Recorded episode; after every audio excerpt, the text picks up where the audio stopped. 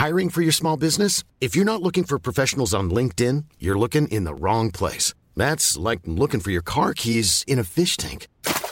LinkedIn helps you hire professionals you can't find anywhere else, even those who aren't actively searching for a new job but might be open to the perfect role. In a given month, over 70% of LinkedIn users don't even visit other leading job sites. So start looking in the right place. With LinkedIn, you can hire professionals like a professional. Post your free job on linkedin.com slash people today. You don't think that it's time that somebody cared enough to have a dream? Why are you getting so upset? This is not about you. Yes, it is. You are a human affront to all women, and I am a woman. At some point, you gotta decide for yourself who you are. Can't let nobody make that decision for you. How do you go about getting an exorcism? I beg your pardon?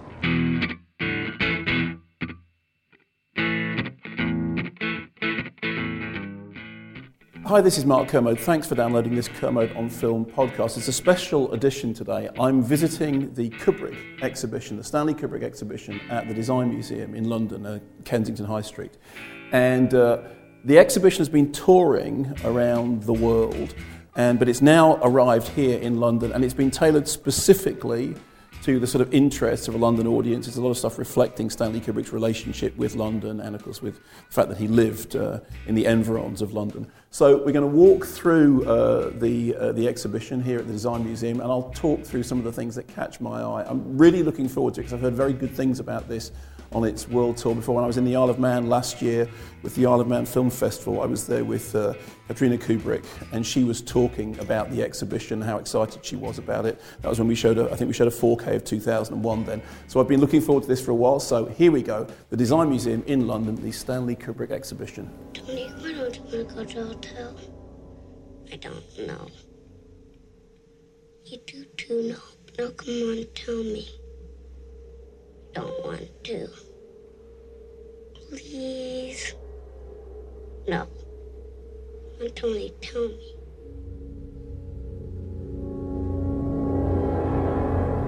So the first thing you notice is that in order to get into the exhibition, you have to walk over uh, the shining carpet. Um, the shining carpet, which was famously chosen because it was so infuriating to look at. It was meant to be one of those things. On the one hand, it, it implied a maze and it implied getting lost in something, but also the, the weird colour scheme, the orange, the dark orange, the brown. There was something about it that was supposed to be fantastically off putting. Of course, it's subsequently become something of an icon. Nowadays, people actually want to have their houses carpeted in this really weird design. You can buy ties and you know shirts and things with this really strange design on it. So we're walking through that, and the first thing that happens is you come into it's a sort of clips reel of Kubrick, but it's designed to emphasize the kind of the architectural point of view of Kubrick. So what you have is a screen straight in front of you with two screens to either side, which expand the image out almost like Cinerama, of course, in which Kubrick was famously interested. There's clips from 2001, clips from Barry Lyndon, clips from The Shining. Now we're just looking at the Stargate sequence.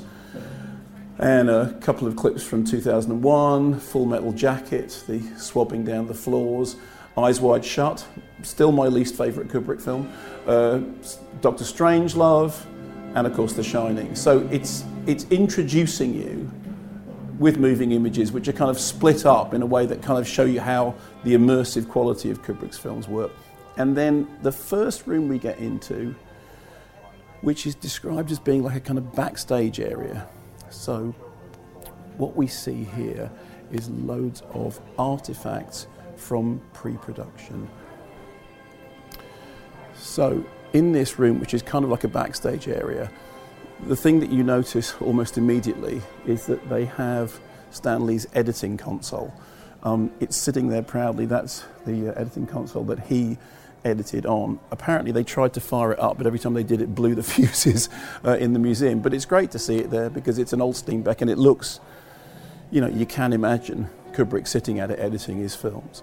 We have a model of the centrifuge from 2001. Almost everything that Kubrick did was designed on paper and then model form first, particularly when, particularly in terms of 2001. So that's There's a sort of central centrifuge there. We also have certain cameras and lenses. There's there's the spider cam that he used over here, which was you know a moving camera. We'll later on we'll see some stuff about Steadicam, and lots of pre-production stills of him shooting Spartacus.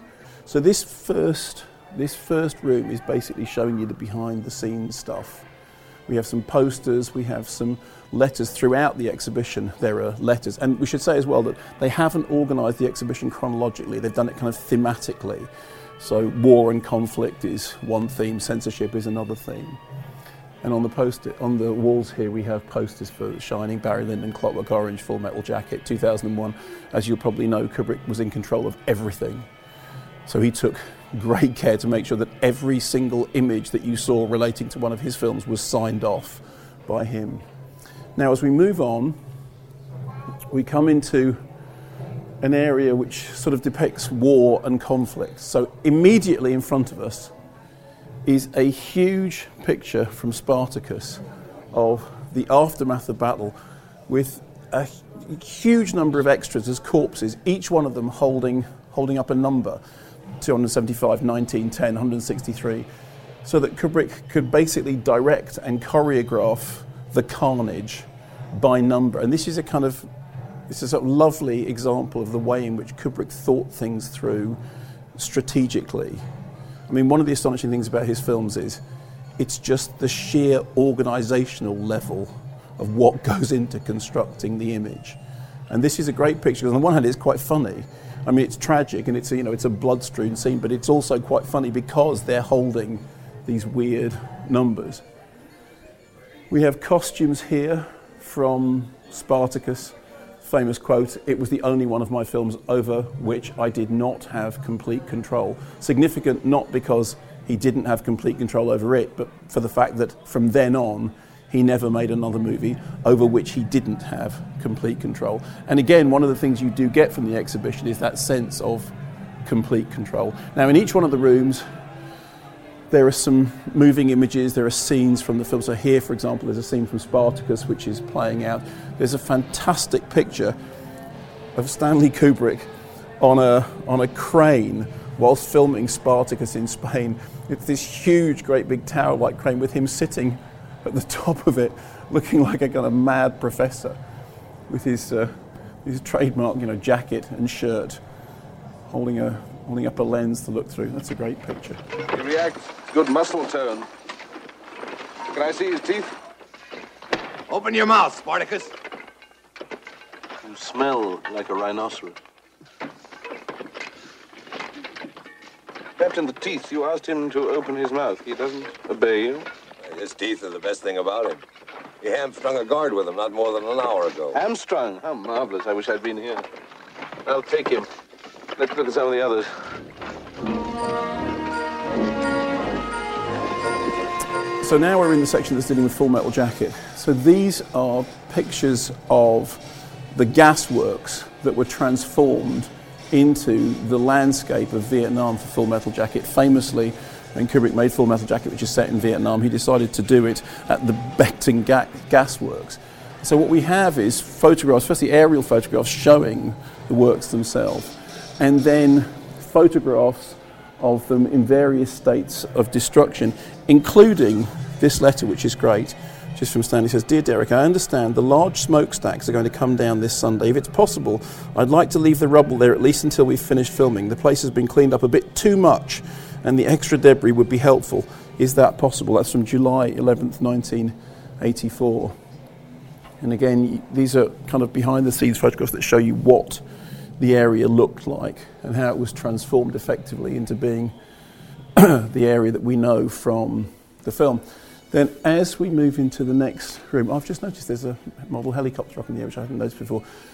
There's the famous Don McCullin photograph of the uh, shell shocked soldier from Vietnam. And playing along next to that is a scene from Full Metal Jacket that's filmed in amidst the area that we've just seen in those photographs of the gasworks. You can see how. Oh, this is the surfing bird sequence. It's one of the best uses of pop music in a movie ever.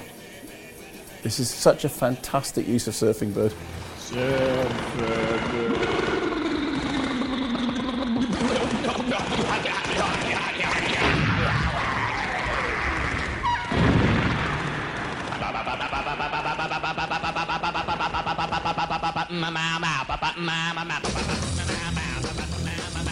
The weird thing with that Don McCullin photograph, which I know this is just a personal note. When I was a kid, Don McCullin was, was our next door neighbour, and I was very good friends with, uh, with Don's son, Paul. And uh, so, uh, weirdly enough, whenever I see Don McCullin's photographs, I always I just remember growing up next door to him. And uh, the fact that he was gone for long periods of time because he was out you know, making these extraordinary images. I've taught you much, my little droogies. Now tell me what you had in mind, Georgie boy. So the Clockwork Orange section has a screening room in which at the moment they're playing the scene of Alex in the hospital, the thumbs up scene. Uh, towards the end of the f- end of the film. If you're a regular here at the podcast, you'll know that we interviewed uh, Malcolm McDowell a couple of weeks ago, and McDowell had come to the exhibition and talked about how much he was looking forward to seeing it here. So there he is in all his glory as Alex DeLarge, of course, Alexander the Great. Uh, there's a brilliant um, collection of photographs here. There's four photographs together of tests for the hats that Alex might have worn. When Malcolm McDowell was talking on the podcast a couple of weeks ago, he was talking about the fact that the costume was born out of the fact that he turned up at Kubrick's house and he said, Well, what am I going to wear? And Kubrick said, What have you got? And he said, Well, I've got my cricket whites in the car. And Kubrick said, Well, go and put them on. And actually, when you look, I'm sure that actually the story was more complicated than that, but when you look at these pictures, you can see him wearing a version of those cricket whites and then a selection of hats a top hat, a tall top hat, a less tall top hat, and then two hats, one of which literally makes him look like a member of the Wurzels. And because we know how brilliantly the, the bowler hats and everything work in Clockwork Orange, it's, it's terrific to see the sort of the things that they looked at before getting the bowler hat right. Malcolm McDowell was also pointing out that when they did the poster for Clockwork Orange, Kubrick was very specific about the arc of the bowler hat being right. He said originally the arc of the bowler hat was wrong. Now there are a series of um, uh, press cuttings and letters about the responses to Lolita and to Clockwork Orange. This is lovely. This is um, this is a letter to Stanley Kubrick dated 15th of January 1972. It's a handwritten letter because famously Kubrick kept everything. It says this. It's from Gerald Weber. Dear Stanley Kubrick, I saw your film The Clockwork Orange. So elementary mistake in the beginning, not The Clockwork Orange. And I feel I must write to you and criticize it for what it was. There was too much violence in it and not enough sex. I hated the violence and I loved all the sex. A nightmare. Which is a really peculiarly twisted response to uh, Clockwork Orange. Um, there is uh, some news articles here about Lolita and about there. Here is a letter from Christian Action. This is dated the 15th of March 1961. Dear Sir, further to my letter of the 1st of March, I have read a report in the Sunday Pictorial this week which suggests that the filming of Lolita is already in hand. I think the pictorial's pictures and comments are such as to arouse considerable misgivings throughout the country. I'd be glad to reply to my letter. We would not wish to launch upon my, any protest without first trying to discover what are the reasons which you seem to think justify the making of this film. That is from Canon L. John Collins, chairman to Stanley Kubrick, Esquire. There's also some other notices from the Bible Presbyterian Church. So these are all sort of framed within the context of the controversy that uh, those films generated. And then this is a little section which is like being in the milk bar. We have the famous uh, sculptures of the sort of spider walking naked women. We have um, uh, someone wearing a Droog's costume with famously with the cricket protector on the outside. Um, that's a, a, I say someone, it's a mannequin, obviously. And then items that you'll recognise from the film, some original, some reproductions. We have the typewriter that's famously used um, in the writer's scene, the record player. God, the record player, wow. Which does still look extraordinary. And the huge uh, rocking phallic sculpture. That's obviously that's not the original of that, but it's a reproduction. I remember we once we made a documentary about Clockwork Orange for Channel 4 some years ago, and the film was directed by Paul Joyce. And Paul had a replica of that sculpture built and we went to the Thamesmead estate, and he decided it would be a very good idea for the end of the film to have a shot of it floating out on the water on the Thamesmead estate. And he put it on the water, and it floated away, and we couldn't get it back. And it was out there for hours. It was the source of many complaints that there was a large phallic sculpture floating merrily around the Thamesmead estate. One thing I could never stand was to see a filthy, dirty old drunkie howling away at the filthy songs of his fathers and going blurp blurp in between as it might be a filthy old orchestra and his stinking rotten guts. I could never stand to see anyone like that, whatever his age might be, but more especially when he was real old like this one was. So they're again drawing designs. I mean, this does really feel like walking through the, the process of creation. On the wall here, here are some letterings for original poster designs. One there for Orange Mécanique. This is particularly important to anyone who, like me, when they were younger, went to see Clockwork Orange in France because you couldn't see it in the UK because it was withdrawn from circulation by Kubrick after its initial first run. It played for a couple of years and then he got Warner Brothers to take it out of circulation from the UK. Again, we talked to Malcolm McDowell about that um, in that podcast and he said he understood why because Kubrick had become worried about the response to the film. Also on the wall, there is an image from the scene that I was talking to McDowell about, in which we see the Droogs walking in slow motion along the Thamesmead estate next to that piece of water that, that Paul Joyce lost the huge phallic sculpture on. And I was just remembering looking at that, even in a still image, it looks brilliant. But McDowell saying that he, when, when it was being shot, he said, Stanley, this is the most boring shot I've ever seen. And Stanley said, It's all in the camera, it's all in the camera. And when you see it, in the film. It's one of the most iconic moments. Also, there's a shot here of McDowell in the record store. I know everybody knows this, but front and center in the records that he's flicking through is the soundtrack album to 2001. Also, you'll see elsewhere in that, uh, I think on the charts, there's, um, or is it in the line of dialogue? I think it's the line of dialogue, is the reference to Heaven 17, which is where they got their name from as well. But that's very cheeky of Kubrick to put such an obvious 2001 sleeve right there at the front of his screen. Then here are a number of, of designs that have, were variously used in, um, in publicity for Clockwork Orange. I've got one of the original Clockwork Orange um, brochures that came out with the film, and some of these images are in it.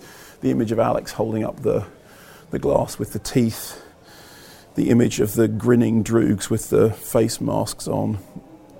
From here, we move into the section about Eyes Wide Shut, famously Kubrick's last film. As I said, from my point of view, I still think his, his least successful work, but the work on which he devoted so much time was given complete control over it. So here are a series of photographs of Commercial Road. And apparently, to take these photographs, because what Kubrick was trying to do is to find locations, but also to get inspiration stuff because an awful lot of, um, of Eyes Wide Shut, it's all set in New York, but of course it's all filmed around here. And uh, Manuel Harlan took these photographs of Commercial Road, and in order to make the photographs match up together so you get the whole long strip of Commercial Road, he had to go all the way down the road on a, on a step ladder taking these photographs. Again, another personal note, this is strange for me because years and years ago I was in Manchester and I was the musical director on a play called The Death of Joe Hill and um, the lead actor in the play was Manuel Harlan. And I was in this play with him for ages. And then I remember at some point having a conversation with him in which he revealed that he, w- he was related to Stanley Kubrick. And of course, he ended up you know, doing the photographs for this. I think he also worked on Full Metal Jacket. I just remember saying, Stanley Kubrick's your uncle? And Manuel saying, yeah. And I said, well, why, why did you never tell me this? He said, well, you never asked. I said, yeah, it's like, it's not the kind of thing you would ask somebody, hello, is Stanley Kubrick your uncle? It turned out it was. There we go. I mean, I suppose if I'd, if I'd had any my wits about me, I would have noticed the name Harlan because, of course, Jan Harlan was so much a kind of, you know, a, a key part of Kubrick's process. On the wall here, we have a series of photographs from Eyes Wide Shut. Here are some photographs of Stanley Kubrick with Sydney Pollack. Sydney Pollack, who took a role famously replacing Harvey Keitel. Incidentally, as you all know, the Harvey Keitel story is not true. Harvey Keitel himself has actually been told that that story exists, and he said, yeah, it's a load of rubbish. um, which of course it is. He did say, however, that he, he was particularly bothered that Kubrick had had him on set for ages, hadn't used him, and then had replaced him not with another actor but with a director, which he thought was the ultimate insult. So as we walk through this, here are some original poster ideas for Eyes Wide Shut. I have to say, I think these posters are really great. They're like um, death masks, face masks of um, and Kidman. One problem I always had with the Eyes Wide Shut posters and the Eyes Wide Shut credits is even from the trailers, it said Cruise, Kidman, Kubrick. Cruise, Kidman, Kubrick. And I remember seeing the trailer for Eyes Wide Shut with Nigel Floyd and going, no, surely Kubrick, Cruise, Kidman. How, why does Stanley Kubrick get third billing to Tom Cruise and Nicole Kidman? When did that happen?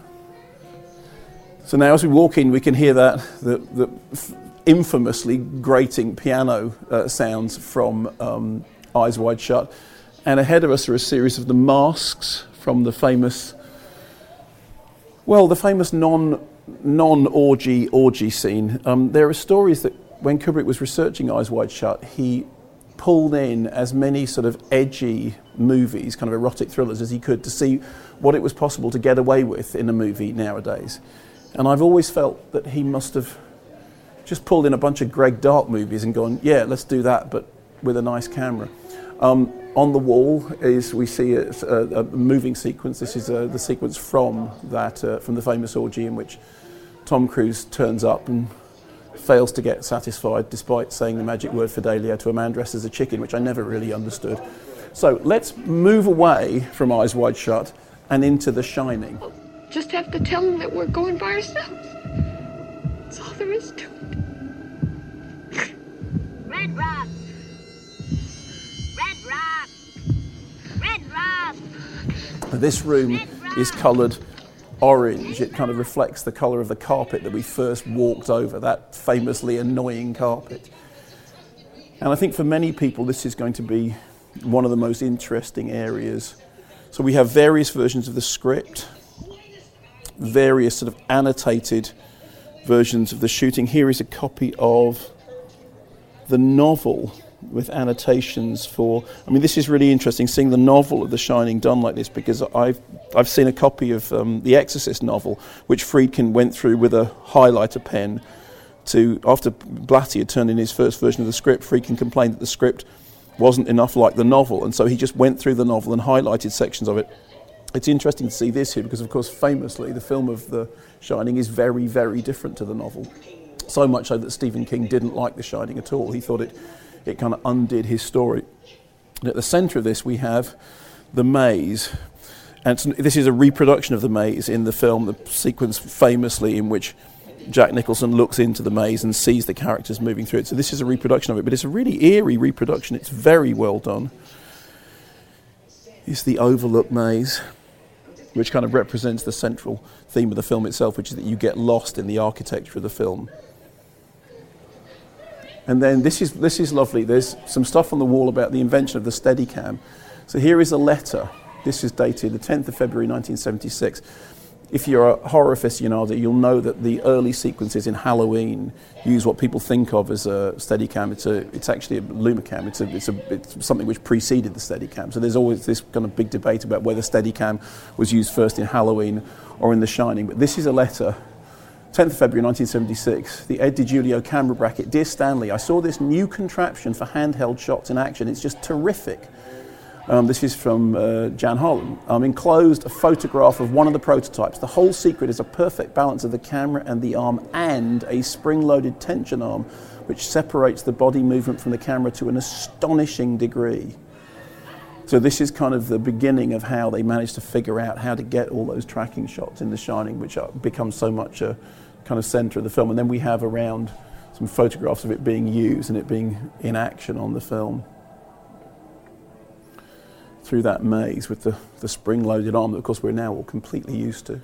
And then over here, this is great. This is a, this is a, um, a series of boxes. I didn't know this had happened when um, it turns out that, Wendy finds out what it is that Jack's been writing, which is all work and no play makes Jack a dull boy.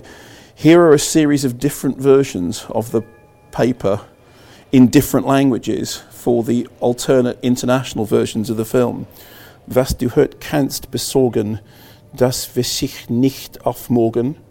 And und jetzt wat mi, this is my terrible pronunciation, que de tu, there's some different versions of all work in that. So, no por mucho madruga, amaneche más temprano. So these would have been then inserted into the moment at which Wendy discovers what it is that her husband has been writing all this time.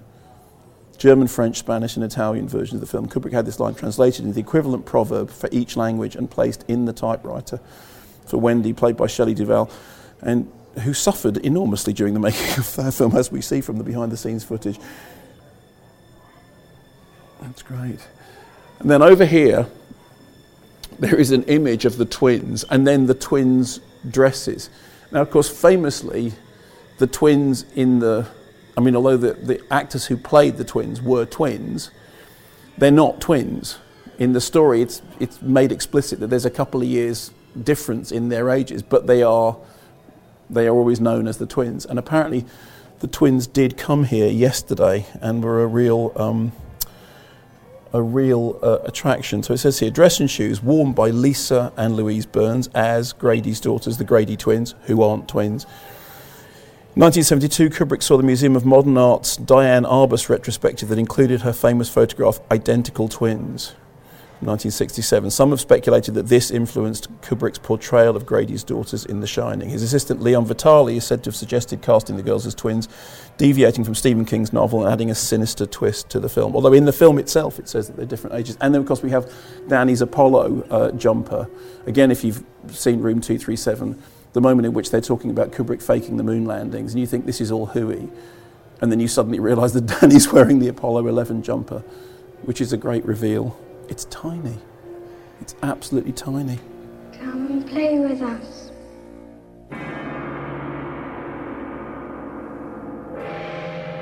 Come and play with us, Danny. Forever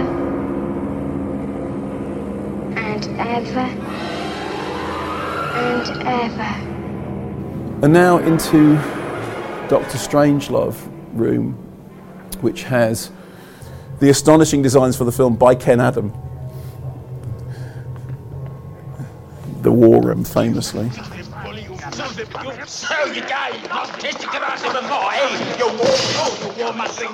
Gentlemen, you can't fight in here. This is the war room. What is going on here? I demand an explanation. And then storyboard and artwork for the end of the film as we now know it. Although, famously over here, there are the photographs from the pie fight, which would have been at one point the conclusion to the film. Uh, photos by Weegee. There is Peter Sellers covered from head to foot in, in pie. it is just strange to imagine that, that it, that's how it all could have worked out. Again, it's always interesting seeing alternative versions of things, like seeing the alternative versions of the hats that just wouldn't have worked. But realizing that nothing was arrived at sort of ex nihilo, that everything was arrived at, every decision was arrived at by testing out hundreds of other decisions before getting to the right one. There's a picture there of Weegee with uh, Peter Sellers and George C. Scott. Another quote from Kubrick Most of the humour in Doctor Strangelove arises from the depiction of everyday human behaviour in a nightmarish situation. There's a telegram here which is lovely. This is a telegram, a Western Union telegram. Stanley Kubrick, 145 East 44th. Dear Stanley, congratulations. It is a privilege and an honour to be associated with you. Thank you for making Columbia's year so successful. Sincerely, Bob Ferguson. And it is an old Western Union telegram. We did a Secrets of Cinema recently about disaster movies, and one section of it was about the end of the world, the obliteration of all life on the planet.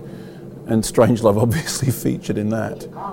Because it's so, still so chillingly funny, but completely chilling. Now then, Dimitri, you know how we've always talked about the possibility of something going wrong with the bomb. The bomb, Dimitri the hydrogen bomb.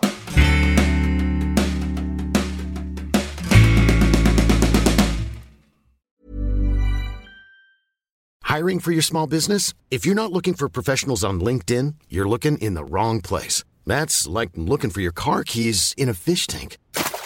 LinkedIn helps you hire professionals you can't find anywhere else, even those who aren't actively searching for a new job but might be open to the perfect role. In a given month, over 70% of LinkedIn users don't even visit other leading job sites. So start looking in the right place. With LinkedIn, you can hire professionals like a professional. Post your free job on linkedin.com slash people today. Millions of people have lost weight with personalized plans from Noom. Like Evan, who can't stand salads and still lost 50 pounds. Salads generally for most people are the easy button, right? For me, that wasn't an option. I never really was a salad guy. That's just not who I am. But Noom worked for me. Get your personalized plan today at Noom.com. Real Noom user compensated to provide their story. In four weeks, the typical Noom user can expect to lose one to two pounds per week. Individual results may vary. And then we move into a room about Barry Lyndon. So we have here the Mitchell BNC camera with Zeiss F07 0.7 high speed lens. The Mitchell BNC blimped noiseless camera was standard equipment for most studio work. This particular camera was modified to accommodate the high speed lens that was used for the candlelight scenes in Barry Lyndon. Extreme high speed lens was made for NASA to be used for space photography with Hasselblad 6x6 medium format cameras. So anyone who's seen Barry Lyndon knows that the whole thing that's remarkable about it is the fact that the entire scene shot by candlelight and the, the fact that Stanley got in touch with NASA to help, help him solve the problems. And there is the camera. Quote on the wall I love the story and the characters, and it seemed possible to make the transition from novel to film without destroying it in the process. We did, um, I did a, a video blog about Barry Lyndon when it was re released recently um, well, not recently, a couple of years ago. Like, to me, that's recent. And um, I remember saying afterwards, I'd forgotten how funny Barry Lyndon is. I mean, everyone talks about the beauty of the imagery, but I'd just forgotten how many jokes there are in it. And these, uh, this exhibition, they've had these um, digital candles designed to hang over the costumes, which is great. Actually, works really well. Just lights it really beautifully. And I remember uh, another personal touch. I remember I was at a party once and I met a young woman and she, she said, Oh, my father's an actor. And I said, Who is he? She said, Well, I'll give you a clue. He was in two Stanley Kubrick movies. I said, Leonard Rossiter. She went, Yep. So the number of people who are in two Stanley Kubrick movies is fairly short. And then to 2001 Space Odyssey. And this now there is some really remarkable stuff in here. The first thing that you notice is that there is a case with the um, shouldn't call it gorilla suit, with the early man suit, with the, the, you know, the Moonwatcher suit. There is a famous story, which may well be apocryphal, that the same year that 2001 was up for the Academy Awards, um, Planet of the Apes won a special award for makeup. And Kubrick was rumored to have said that the reason that he didn't, that 2001 didn't win was because the Academy didn't realize that what they were looking at in his film was people in suits. Obviously, because they're not talking and they don't sound like Roddy McDowall. But the suits have aged incredibly well. They are apparently original. And quite often, if you see any kind of creature effect stuff from movies, it just falls apart because it's not built to last. But this has obviously been really well preserved. There is an entire full size. Um, Moonwatcher suit and face with the movable parts of the face. God, it's really it, it's amazing because I think you know when I was when I saw 2001 when it first came out. No, I didn't see it when it first came out. I must have seen it on a revival because it came out in '68. I must I saw it the week after I saw Silent Running, and I don't think I could ever have conceived of being this close to that costume. The sound you can hear in the background is because famously that's Ligeti um, from, from the Stargate sequence. Ligeti, who famously hadn't signed off on permission for Kubrick to use his music. And there are some original um, designs here, models here for the for the Dawn of Man sequence. Stuff about the use of front projection and the way in which you can use front projection to make the that whole landscape appear in camera. Again, I mean, one of the most remarkable things about all this is that you think how much of what was done was done in camera. Made radio contact with him yet? The radio is still dead. Do you have a positive track on him? Yes, I have a good track. Do you know what happened? I'm sorry, Dave. I don't have enough information. Open the pod door, Hal. It's another interesting thing about the, the, the Moonwatcher costume. There is a famous photograph which is in the, the, the is it Joel Siegel Making of 2001 book, which is a picture of, um, of, uh, of the actor who is, does it say there? Yeah, it does. It says original costume as worn by Dan Richter. So there was a picture of him wearing that costume because once they got him into it, they couldn't get him out of it with a tube in his mouth because when, it, when, the, when left to itself, the mouth closed and he would start to suffocate with a tube in the mouth so that he could breathe, reading the Times. So which is just it's a great behind the scenes picture. And then we move into the sort of the more space age section of the 2001 exhibition. So above us is a model of the, uh, of the spaceship itself and the Jupiter mission. And then there's a model of the shuttle, the Pan Am shuttle, that flies out to, uh, to the space station in the second section of the film. There's a kind of recreation of the Hilton space station with the Howard Johnsons and the furniture, which still to this day looks fantastically futuristic and retro at the same time. Um, a model of the, uh, of the carrier that takes them from uh, the moon base out to where the dig is. When Douglas Trumbull first got on board with the film, he was brought on to do some display screens for the for the shuttle for the the shuttle landing. That was how he first started working on it because he ended up doing the the Stargate sequence, which is sort of so famous to everybody. As we came in, there was the Oscar that Stanley Kubrick won for the visual effects for 2001, which famously Stanley Kubrick won on his own. Despite the fact that other people were involved in the visual effects of 2001, he was he was fully in control of it and of the credit. And there are some brilliant uh, design drawings of the various lunar craft. The iconic space helmet that I always thought made them look like frogs, with the sort of the strange, uh, the two sort of strange uh, circles on top, which made them look like frogs. There's the famous sequence when um, when the astronaut is cut off from his oxygen supply and he's wriggling in space, and he looks like literally looks like a frog boiling in water again, anybody who saw 2001 when they were a kid will be immediately struck by seeing this stuff in the flesh. Keir, Discovery helmet as worn by Keir Dullea. I say Keir Dullea, I use that pronunciation because Noel Coward was once said to have said, Keir Dullea, gone tomorrow. This is a reproduction of the HAL, uh, of the, the face of HAL HAL was originally designed as a computer in which you could fit seven people, but actually turns up in the film as this kind of this single box, which of course mirrors the shape of the monolith, which also mirrors the shape of a widescreen um, widescreen projection turned on its side. This is a letter from Stanley Kubrick to Roger Caras from Polaris Productions. Dear Roger, we are badly in need of a mad computer expert who can be around and advise on dialogue and jargon to use in computer scenes. It should be someone who has his eye on the future of computers and not just a stick in the mud type. Can IBM assign someone from England to serve as this part time liaison? Please advise as soon as possible. Best regards, Stanley from Boreham Wood. I'll go in through the emergency airlock. Without your space helmet, Dave, you're going to find that rather difficult. Hal, I won't argue with you anymore. Open the doors. Dave, this conversation can serve no purpose anymore. Goodbye. Hal? Hal?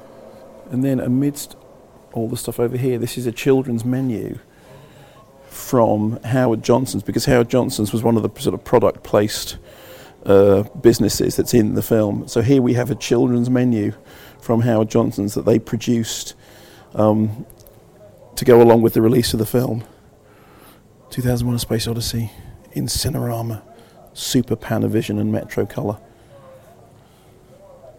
Debbie and Robin go to a movie premiere with their parents. There's a story that when Kubrick first showed 2001 to the BBFC, British Board of Film Censors as they were back then, they wanted to rate it A. And he said, no, it's a universal film. It's universally fine for everybody. And they said, well, there are things in it that we think would disturb a child. And so he arranged for a group of young people to watch a version of the movie and then asked them whether they were disturbed. And they all said they weren't. And the BBFC agreed to change the rating to a U. One of the very few cases in which a major filmmaker has demanded a U rating, which nowadays is kind of considered to be the kiss of, kiss of death. But he said it was because he wanted the film to be completely universal for everybody. And then playing here is the the sequence when they uh, go down to photograph the monolith again with the sounds of uh, Ligeti in the background.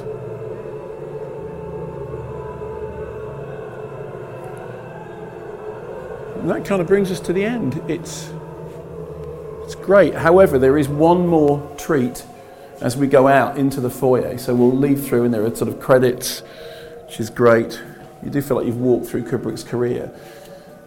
As we leave into the foyer, there is slap bang in the middle of the foyer. There is the Durango 95, which purred away real horror show in Clockwork Orange. Apparently, there was only ever three of them in existence. When Malcolm McDowell was here just uh, a few weeks ago, they got him to get into it. The only way you can get into that car is by going in through the roof. And I am really impressed that Malcolm McDowell is still fit, nimble, not to say slim enough to be able to get himself into that car. But there it is, the Durango 95 purred away, real horror show. And actually, I think that's a pretty good uh, description of the exhibition itself. It is real horror show.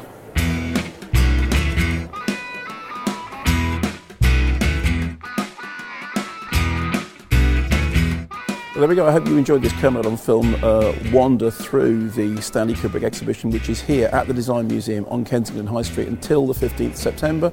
Do come along, um, book your tickets in advance because it promises to be very, very popular indeed. If you've enjoyed the podcast, please remember to subscribe. Also, if you haven't already listened to it, go back and check out the Malcolm McDowell edition from a couple of weeks ago, in which Malcolm McDowell talked about Clockwork Orange and uh, briefly about coming to the exhibition itself. Thanks for listening. Keep watching the skies.